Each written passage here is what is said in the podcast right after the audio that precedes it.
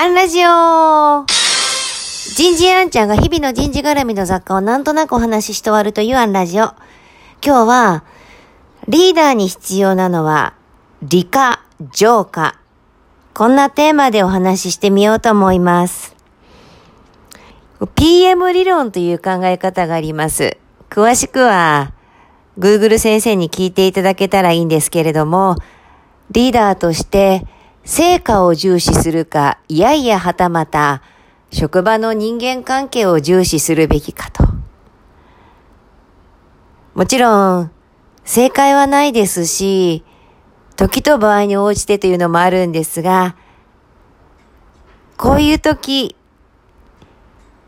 小さなことは情で決めたらいいと思うんです。ささやかなことは、むしろ情を大事にしてあげたらいい。しかし、大事は理屈を通しておかないと、組織が崩壊しかねません。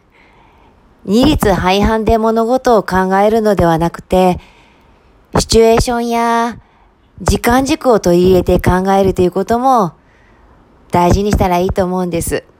よく、私と仕事、どっちが大事？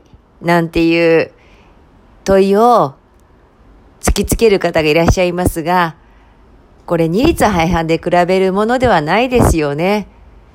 この瞬間、今大事にしなければならないものと、むしろその目の前を大事にしなければ得られない一生涯かかって大事にしたいものと、時間軸という観点を取り入れるといいんだろうと思うんです。そして、もう一つ、リーダーには三つの P が大事なんていう考え方もあるんですよ。一つはパーミッション、許す力、プロテクション、守る力、ポーテンシー、効力、影響力ですね。この三つを兼ね備えたものがリーダーで。あると。